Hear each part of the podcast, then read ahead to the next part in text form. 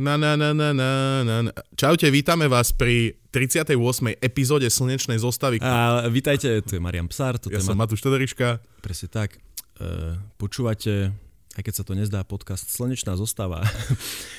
o Áno. vesmíre vychádzajúci na živé SK, ste tu správne a dnes máme... Dnes máme s oneskorením týždňovým, lebo som si minulý týždeň vybuchol dvere a musel som to riešiť. e. Vybuchol dvere znie, ako keby si bol v elektre.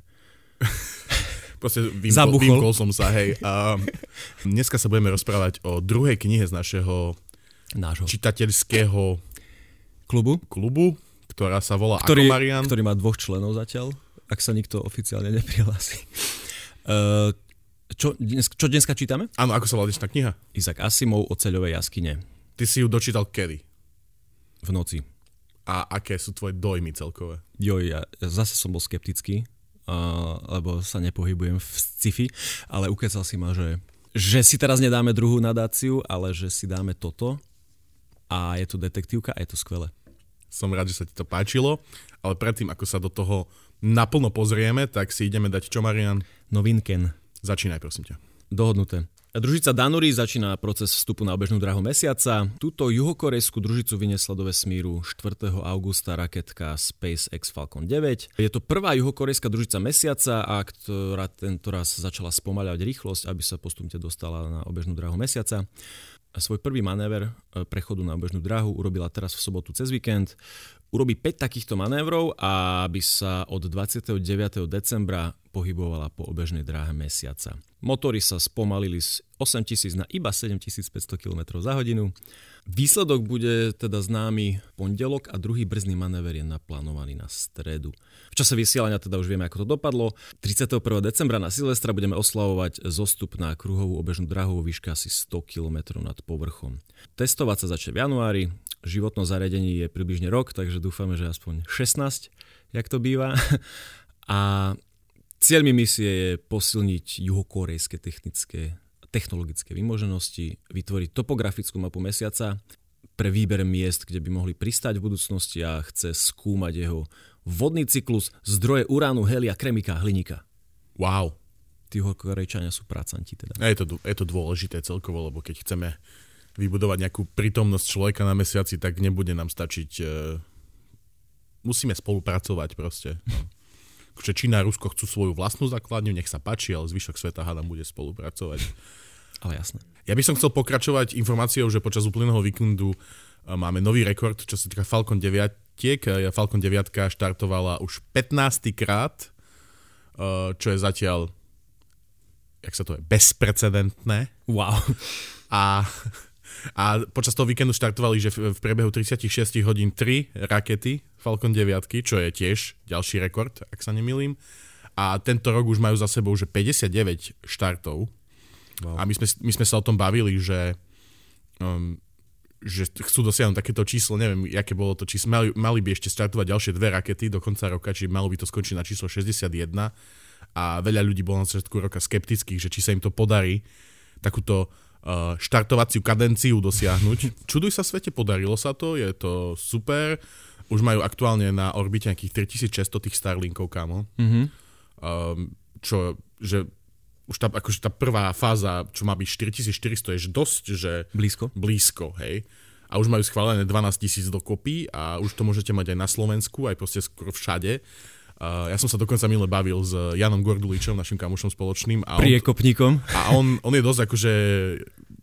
Jemu, jemu to úplne, že on, on si to ide, tieto veci a má, som s ním predbežne dohodnutý, že nám sem niekedy príde porozprávať o svojich akože reálnych eh, užívateľských. Skúsen, užívateľských skúsenostiach so Starlinkom, že čoho sa vyvarovať a čo, viete, ako čo vás môže všetko postretnúť pri tomto. On mi vysvetľoval, jak si tam neviem čo napájal kabliky a už som mal v sebe asi nejaké pol deci, takže som bol taký, že OK. Takže prídeme sem triezvy, porozprávame sa o tom, niekedy hádam v budúcom roku a podľa mňa to bude zaujímavá informácia pre rôznych ľudí, ktorí by si chceli tento Starlink niekam dať zabudovať a on je hlavne ukážka toho, že, že ako to funguje, keď si v nejakej dedine, kde máš iba, kde nemáš optiku, mm-hmm. vieš, a že kde si to chceš, akože chceš mať normálny rýchly internet, že môžeš ho mať rýchly s týmto Starlinkom, stojí ti to za tie peniaze, to sú otázky, ktoré si zodpovieme niekedy budúci rok. Som šťastný prešťastný. Neviem sa dočkať. Zo Sojuzu unikla chladiaca kvapalina e, na iss ale teda evakuácia vraj nie je potrebná. Roskosmos, vesmírna agentúra Ruska, oznámila, že unik chladiacej kvapaliny z vesmírnej kapsuly Soyuz MS-22, ktorá je momentálne pripojená k ISS, si nevyžaduje evakuáciu. Roskosmos necháva otvorenú možnosť vyslania náhradnej kapsuly. Unik chladiacej kvapaliny zistili minulý týždeň, keď sa dvaja ruskí kozmonauti chystali vystúpiť do otvoreného kozmu. Ruské riadece stredisko výstup prerušilo, lebo vďaka obrazovému prenosu experti videli prúd nejakej unikajúcej kvapaliny. Incident neohrozil členov posadky SS. Agentúra vysvetlila, že únik bol zrejme spôsobený zrážkou s drobným meteoritom alebo vesmírnym odpadom, takže nosíme, tu na to, nosíme to na tú obežnú dráhu a mm-hmm. zasvinujeme tamto. Teplota v časti kapsuly pre posádku stúpla na 30 stupňov a v technickej časti 40 stupňov, ale potom to kleslo a teda zatiaľ sa tvárime, že je všetko OK. Možno bude skôr problém, keby sa, keď sa budú chcieť tí astronauti uh, teda kozmonauti, lebo to sú Rusi však, keď sa budú chcieť vrátiť na Zem a budú potrebovať nejaké chladenie, že... Opa. Ups. Už, už není. Hej. Ja by som chcel sa nakoniec našim novinkám uh, pozrieť na to, že jadrová fúzia. OK. Dosť to, dosť to bolo premielané v, v médiách posledné týždne, určite to zachytil aj ty, Marian, že v jednom labaku v Spojených štátoch sa konečne podarilo, že dali do nejakej reakcie jadrovej fúzie uh, nejakú energiu a dostali z toho 1,5 násobok tej energie. Fakt? Ty to, to ma nejako Teba obišlo. to úplne myš, obišlo? No doteraz som vedel, že sa nepodarilo vyrobiť násobok. Teda e, e väč, väčší ako jeden. Áno, ono, Takže, je okay. to dosť, akože je to prezentované extrémne ako veľká vec a všetci sú z toho úplne napichaní, máš články kade tade, uh, tento, jak sa volá, uh, Neil deGrasse Tyson, tak ano. ten už som ho videl niekde na cnn tam bol úplne, vieš si ho predstaviť, A ja by som chcel trošku zjemniť vaše očakávania, pretože aj napriek tomuto úspechu, ktorý určite môžeme považovať za pokrok, eh, to stále je vôbec nie je také ružové, jak to vyzerá. Koľko to bolo milisekúnd?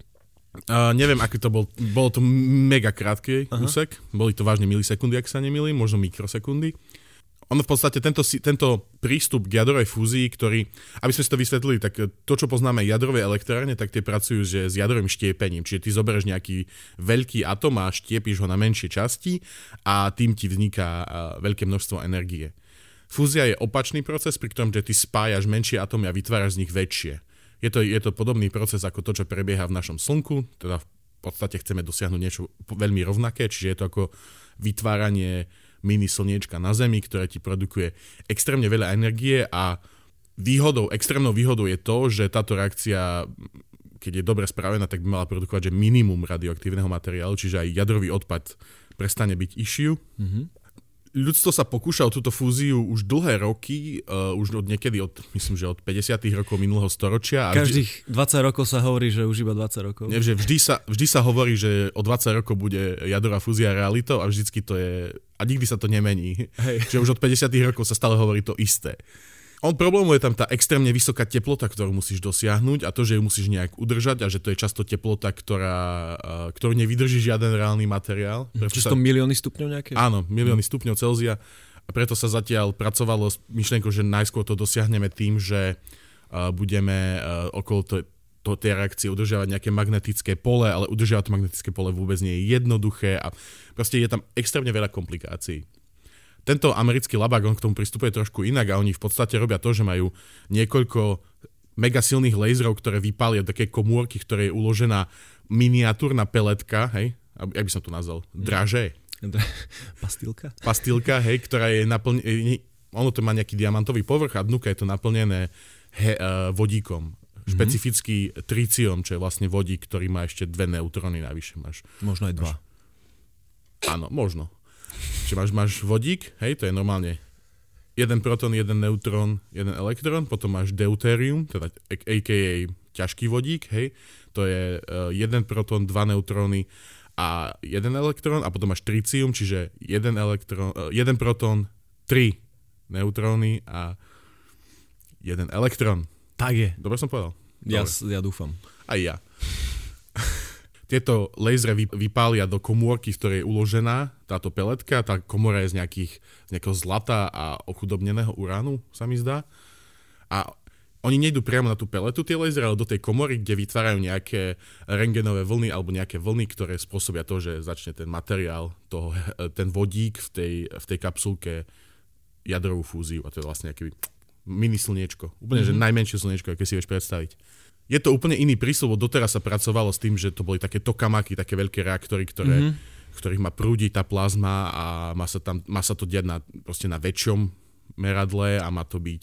Hej, tak si to uh, pamätám ja, no. Áno, že to, to sú tie také... Štandardy? Štandardy, alebo ak by som to nazval, no proste ten hlavný prístup, ktorý sa sleduje. Toto je úplne nový prístup a vyzerá celkom nádejne, aj keď najväčší problém je, a to, čo chcem ja hovoriť tu, je to, že oni povedali, že vytvorili 1,5 násobok energie toho, čo do toho vložili a to vôbec nie je pravda. Lebo áno, ten, ten, ten výkon tých laserov, ktorý bol koncentrovaný na tú, uh, na tú komórku, bol uh, presiahnutý 1,5 násobne, ale nikto tam už nezarátal to, že ty musíš tie lasery chladiť.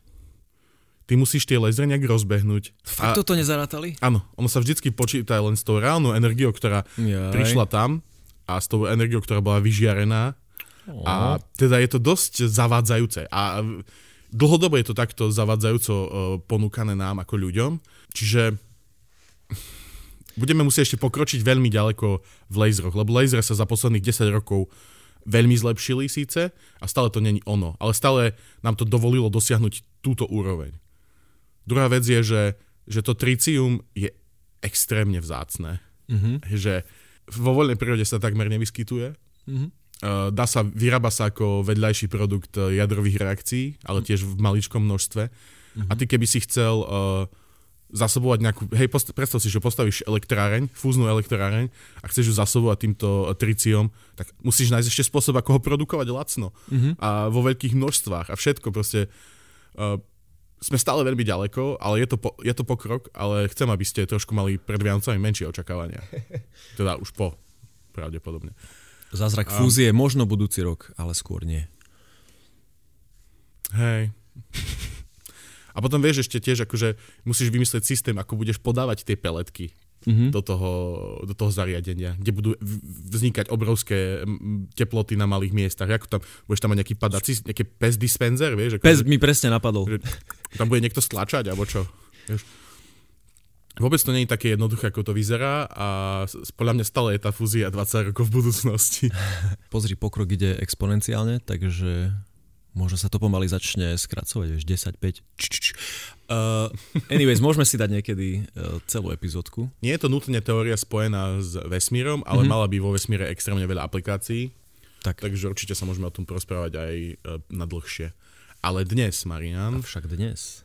Ty si práve čerstvý dočítaný, tak chcem, aby si dal nejaký úvod k oceľovým jaskyniam od Izáka Asimova. Oceľové jaskyne Izák Asimov. Tento príbeh sa odohráva v roku okolo 5000 e, na našej zeme guli ešte. V meste, ktoré sa volá New York, ale nie je to v podstate New York, je to už taká presne oceľová jaskyňa, že tie mestá sú obrovitánske, e, je ich na svete okolo 800 a majú v priemere 10 miliónov obyvateľov. Zem v tejto dobe už kolonizovala 50 ďalších svetov a sú to teda hermeticky uzavrené a strážené miesta a v tomto New Yorku, áno? Čiže, čiže sa môžeme povedať, že to je zem, ktorá je na ceste k tomu, aby sa stala čím? Megalopolisom. Ekumen... Ekumenopolisom. Ekumenopolisom, áno. Presne. Už, už teda máme tam tie obrovské, je tam také štvor mieste, že New York, Washington, Baltimore a neviem, niečo štvrté. No a tam teda žijú ľudia a zdieľajú taký jeden spoločný vstup alebo hranicu s vesmírnym mestom, e, v ktorom už žijú teda tí ľudia, ktorí pomaly osídľujú tie nové svety a sú už takí... Možno inak to no? povedať. Uh, to vesmírne mesto je niečo ako ambasáda týchto spacers, alebo vesmírnych ľudí, alebo ako ich chceme nazvať. Vesmírčania ich volali v českom preklade. Vesmírčanov. Vesmíňané. Vesmírčania tak to je ich ambasáda a to je vlastne, že prvá vlna ľudí, ktorí kolonizovali tie najbližšie planéty okolo Zeme. Hej. A oni sa za tie roky zmenili a už vôbec nie sú ľudia a opovrhujú vlastne pozemšťanmi. Hej, nie je to tak, že opovrhujú, tam to bolo pekne vysvetlené. Uh, oni sa ich boja, teda uh, všetky tí vesmíčania nemajú žiadne nákazlivé choroby, uh, všetky, všetky tieto ich, uh, jak sa to povie, era, eradikovali, áno. Odstránili? Odstránili. A teda každý pozemšťan, ktorý chce vojsť do vesmírneho mesta, musí prejsť sprchami, musí sa dezinfikovať, uh, sedia proste na diaľku od seba, tí vesmírčania majú filtre v nose a teda, že oni sa ich reálne boja, pretože oni žijú bez chorôb, žijú 350 rokov na rôznych planétach a, a, a táto aj dlhovekosť tam je jeden, jedným z, potom z problémov. Uh-huh, uh-huh. Poviem, ktorý? Uh, môžeme sa k tomu dostať nakoniec, uh, lebo mm-hmm. je to vlastne... No nie, to je, je skôr začiatok. Uh, chcel som hovoriť iba o tom, že títo vesmírčania žijú strašne dlho, mm-hmm. tých 350 rokov a prestali kolonizovať okolité svety. Alebo sú mm-hmm. pohodlní, lebo žijú dlho a nemajú takú žiadzu, ako napríklad my, čo tu Drive. žijeme. Drive. Čo tu žijú 70 rokov a proste musia sa hýbať ďalej. Áno, to je inak, to je v Asimových dielach dosť často skloňované a táto dlhovekosť a problém s ňou, že vlastne ale, ale ono to je vidno aj na Devaluješ si vek. Vlastne. Vidíš to aj na Zemi, že sa napríklad hovorí, že niektoré, že niektoré funkcie by nemali byť uh, doživotné. doživotné, lebo ľudia už čím sú starší, tým jak, ako by to povedal uh, Andrej Danko, že ľudia skonzervatívnevajú, alebo Aha. že čím si starší, tým si viac konzervatívny, či chceš alebo nie. A ja to cítim na sebe, nemyslím, že aj ty to Áno, hej, ľudia, ľudia po 30 prestávajú počúvať uh, novú hudbu. A áno, TikTok, ja neviem, čo je TikTok, hej. A to je tvoj problém. A napríklad aj, a toto nebude ideálny príklad momentálne, ale Elon Musk ho sa pýtali, že či chce akože uh, investovať peniaze do vývoja dlho, nejakých týchto uh, predlžovačov, predlžovačov veku ano. a on presne toto povedal, že nie, nechce, lebo predlžovanie ľudského veku by viedlo iba k stagnácii ľudstva ako celku. Presne tak. Jedna z malých vecí, v ktorých môžeme s Elonom súhlasiť v súčasnosti. Áno, ale aj tak by som chcel žiť 350 rokov. Ja som 150. Ja by som kľudne bol niekde sám v nejakej chatrči zatvorený, lebo by som si čítal knihy, pozrel by som sa tam na internet, nasrel by som sa, vieš, a toto, ja by som to, sám, toto je tvoj život, ja by som ktorý by si... No. ja, Dobre, povedz nám niečo teda o, tom, o, o tej detektívnej zápletke. Detektívna zápletka je taká, že niekto, nejaký pozemšťan, pravdepodobne všetci si myslia, E, že zabil vesmírňana, doktora Sartona. Pozemšťan detektív Bailey to ide riešiť. A tomuto detektívovi jeho komisár priradil ako spoludetektíva pána Daníla z vonkajšieho sveta, lebo vesmírny svet si vynútil, že vyšetrovanie, na vyšetrovanie musí mať proste svojho človeka, aby na to dozeral. A oni, že on teda najprv, že nechcel, ale že ok.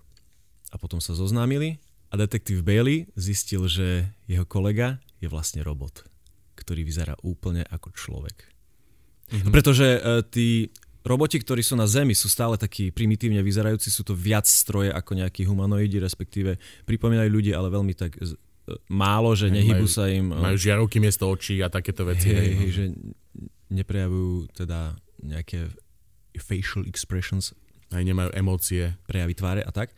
No a teda všetci na Zemi treba povedať, že sú proti robotom Všetci sú úplne proti robotom, pretože ja ti prečítam nádherný citát.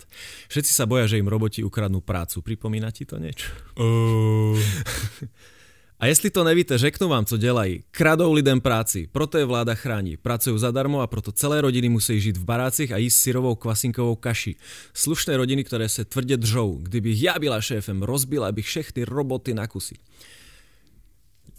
Ľudia ich nenavidia ako nejakých imigrantov, ktorí kradnú prácu mm. lebo sú lacnejší a tam, šikovnejší. Tam treba povedať aj to, že, že tento svet v budúcnosti, ktorý opisuje Asimov, že tí ľudia žijú v týchto obrovských oceľových jaskyniach, že žijú tam dosť ja by som to povedal, nie že zle, alebo na naše, na naše predstavy dosť tak... Uh, Vieš čo, kastovým systémom alebo a takým ako, bodovacím. Ako v, v Číne. Číne. Maňu, je to, je, úplne mi to pripomínalo Čínu, ktorá je na najlepšej ceste. Tam uh, ten detektív mal napríklad, že uh, hodnosť, alebo jak to nazvať, úroveň C5 a to znamenalo, že mal mali nejaké filmy na prídel s manželkou, hej, ktoré si mohli pozrieť, mali jedlo konkrétne, všetci sa stravovali v obrovských spoločných jedálniach, všetko bolo také komunistické, by som povedal. A všetci sa, všetci sa stretávali teda v tých obrovských umývárniach, v ktorých sa muži sa na seba nedívali ani len. Ak to sa pozrel, tak bolo vyhrešený. Všetko bolo také bol tam nejaký bežové, systém... by som povedal v mojej hlave. Celý ten systém bol taký veľmi uh, taký neviem, militaristický do istej miery, podľa mňa. Alebo taký, Obmedzujúci a... na slobode. Ľudia boli ochotní obmedziť svoju slobodu na to, aby, aby išiel pokrok. A zároveň boli ochotní aj obmedziť svoju individualitu. Aby, Úplne. Že, že vlastne s, tým tvojim, s tou tvojou úrovňou, ktorú ty máš, tak máš pridelený priestor, že, že jaký, jakú, Hej, niektorí- jakú hej. jednotku máš na bý, bývanie. Niektorí a, mali umývadlo dokonca v izbe, Áno. niektorí nie. Niektorí mohli mať kúra častejšie ako druhý, väčšinou tam jedli takú kvasinkovú kašu a niečo, čo volali, že kvasteleci. Tak pre, predpokladám, že to bolo nejaké vyšľachtené telácie z kvasiniek alebo niečo. Tie kvasinky a... sa pestovali všade. To sa inak v týchto scifičkách často predpokladá ako budúcnosť e, stravovania, že keď Mhm. budeš vo vesmíre, alebo keď si na planete, ktorá má proste e, finite resources, ako sa to povie po slovensky. Akože, Konečné Áno, zásoby. konečné zásoby nejakých vecí, tak ak chceš tam ma- uživiť obrovskú populáciu, tak ty musíš presne matematicky vypočítať, že koľko môže ten človek zjesť a Hej. nemôžeš pest, proste chovať kravičky, lebo sú extrémne náročné, Mhm. ale pestuješ kvasinky, ktoré vypestuješ mega jednoducho. A, Veľmi ich tam a, šľachtili a už na- dneska vi, vidíš na rôznych týchto vegetariánoch a vegánoch, že čo všetko vedia vytvoriť z kvasiniek, tak akože kvasteleci podľa mňa je otázka, bude to skôr jak jadrová fúzia, hej? Určite, určite. Však už teraz máme hovadzie z, z skúmavky. E, mali na prídel dokonca, že kalórie, tam už sa vyrátavali kalórie na občana tak, že už to takmer nestačilo na, na dennú spotrebu, aby si že prežil ako zdravý človek. A teda tá zem postupne nejak tak stagnovala a bolo a... veľa ľudí. A problém je to, že oni, ak bývajú v tých jaskyniach z ocele, Mhm. tak pozemšťania sa boja ísť von. Presne tak. Tr- Trpia extrémnou formou agorafóbie, teda majú strach z otvorených prostranstiev a aj, aj napriek tomu, že okolo tých miest existujú polia, existujú rôzne miesta, kde sa Farmy, pestuje, hej, hej. farmy, kde sa pestuje jedlo, tak to na nich pracuje. Roboti, Áno, pretože ľudia sa tam boja prísť, lebo by ich drblo z toho otvoreného priestranstva. A No. tu aj máme kúsok zápletky v tomto fakte. Dobre, pokračuj. No, e, teda ten doktor Bailey teda e, príde do pozemského mesta New Yorku s tým svojim e, robotom Danílom a zrazu zistia, že pred nejakou obuvou je dáv ľudí, ktorí, ktorí sa tam chce dostať a, a vnútri sa niečo deje. A tam sme zistili, že nejaká pani nechce byť obslúžená robotmi, hej, že chce byť obslúžená ako človek človekom. No a strhne sa tam, strhne sa tam taká, taká vzbúra, vojdu tam tí policajti a ten Bailey, ten detektív, on sa bojí, že to nezvládnu a chce zavať posily a ten robot mu hovorí, že v pohode, mám, mám to pod kontrolou. On ten rozbesnený dav rozdeli tak, že zdvihne zbraň do vzduchu a povie, že ešte raz sa niekto pohne alebo niečo a ho zastrelí. Tu naražame možno na prvý zákon robotiky, ktorý je, že robot nesmie ubližiť človeku. A tam sa to potom rieši, že ten robot sa naučil, že na Zemi ľudia podliehajú autorite a teda zapôsobil ako autorita, ktorej sa ľudia boja a automaticky mu ustúpili. A samozrejme by nevystrelil a potom neskôr ukázal aj tomu detektívovi, že zbraň nikdy nebola nabitá. Mhm. To je tam zaujímavé. Takže oni rozohnali teda ten dav. Ešte by som povedal niečo k tomu detektívovi e, z vesmírneho mesta, ten Danilo, ten robot. Mm-hmm. Uh, on bol pôvodne, jeho navrhol doktor Sarton, ktorého zabili. Toto treba povedať a stvoril ho na svoj obraz, teda vyzeral úplne teda, takmer ako on. Uh, tento robot bol naprogramovaný, aby sa učil ako premýšľajú pozemšťania. Dobre, ešte musíme povedať, že kto spôsobil ten prevrat teda v, tých, v tej obuvi. Pretože na Zemi sa sformovala taká skupina, volali ich stredovekári, mm-hmm. ktorí sa chceli vrátiť späť k tomu e, tradičnému nažívaniu na Zemi ako, ako kedysi. E, Aj ten náš vek, ktorý my žijeme teraz, oni už volali stredovek, keď, keď, keď naň spomínali. No a títo teda... Kde kto by ich v súčasnosti nazval dezoláti? Ano. by som to tak charakterizoval, s čím akože ja nesúhlasím. Ja by som vám ale... to opísal, tých stredovekárov, takto, že, no. že ten šéf toho detektíva Baileyho, on komisár. Bol, akože, komisár, on bol takýto stredovekár. Nosil okuliare, a, áno, čo nosil, nikto nenosil. Nosil okuliare a čo mňa najviac fascinovalo, že mal vo svojej kancelárii nainštalované okno. Okno. že, že oni tam vlastne, nikto tam nemal okno. Hej? A Aha, on mal... pozrite sa, takto to vyzerá, keď v New Yorku prší. Že wow. Hej, hej, dalo sa mu prepínať z okna na, na, na nič. No a hej, teda tí stredovekári boli proti pokroku a zároveň ľudia z toho vesmírneho mesta, oni vedeli, že mm, ten pokrok e, tí pozemšťania urobia len, ak začnú opäť osídľovať tie nové svety a chceli im pomôcť tým, že im dajú roboty na tú zem. Ale ľudia mm. boli proti robotom a proti pokroku a išli sa zakonzervovať. No a tam vznikali tieto, tieto kleše a ľudia v meste sa báli, že sa stane nejaký prevrat. Teda riešilo sa, že niekto zo zeme zabil vesmírčana. A kto to bol? To policista Bar Brady?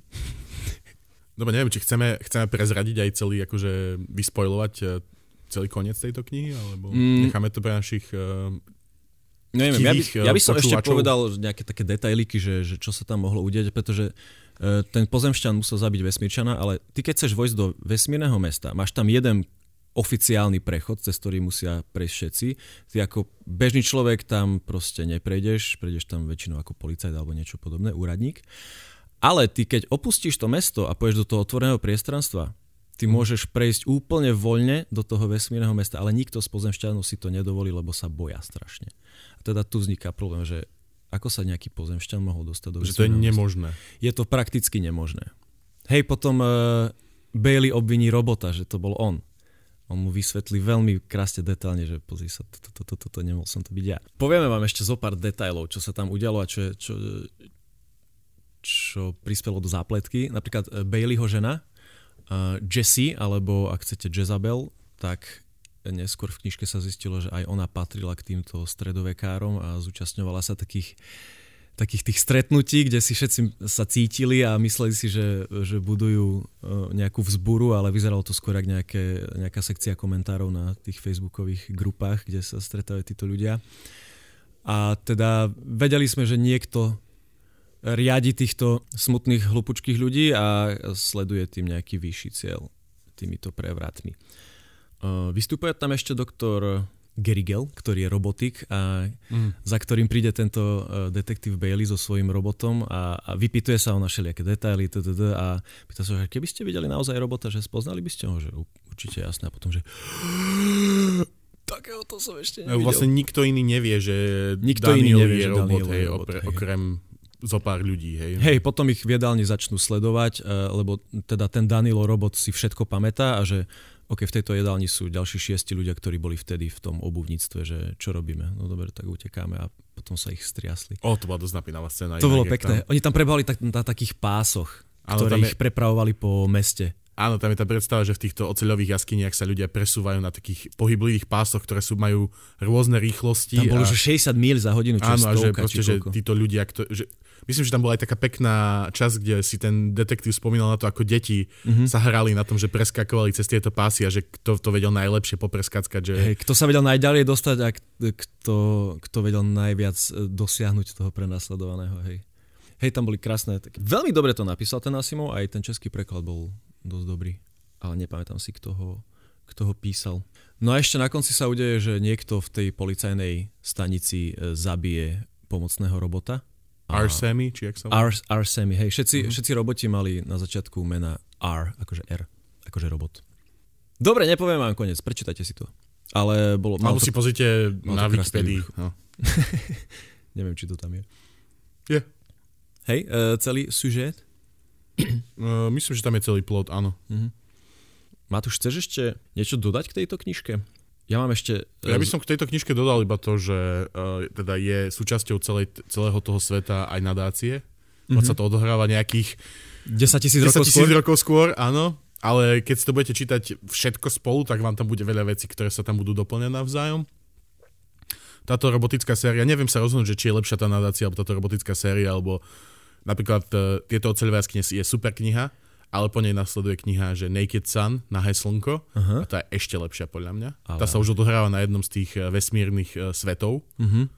a tu milujem, to je vážne, to je že planeta Solária, kde títo spacery celkovo, títo vesmírňania sú podľa mňa veľmi zaujímavá uh, koncepcia, hej, kultúry, že oni že na, tu na vidíš, ako oni sa snažia pretlačiť nejakých tých robotov na Zem, ale Solaria je, že extrém druhej strany, že kde žije iba zo pár ľudí na celej planete a každý z nich má kohortu nejakých proste, že tisíc robotov, ktorí sa o neho starajú a že, te, že tí ľudia nič nemusia robiť Balonka. a že, že to práve dospelo do takého stavu, že tí ľudia im je nechutné byť v rovnakej miestnosti s niekým iným uh-huh. a že majú problémy už iba sa rozmnožovať, lebo im je nechutná už iba predstava toho, že by mali sa kopulovať. No, že by sa mali dotýkať, nie to ešte, že by mali kopulovať spolu. S poteným človekom.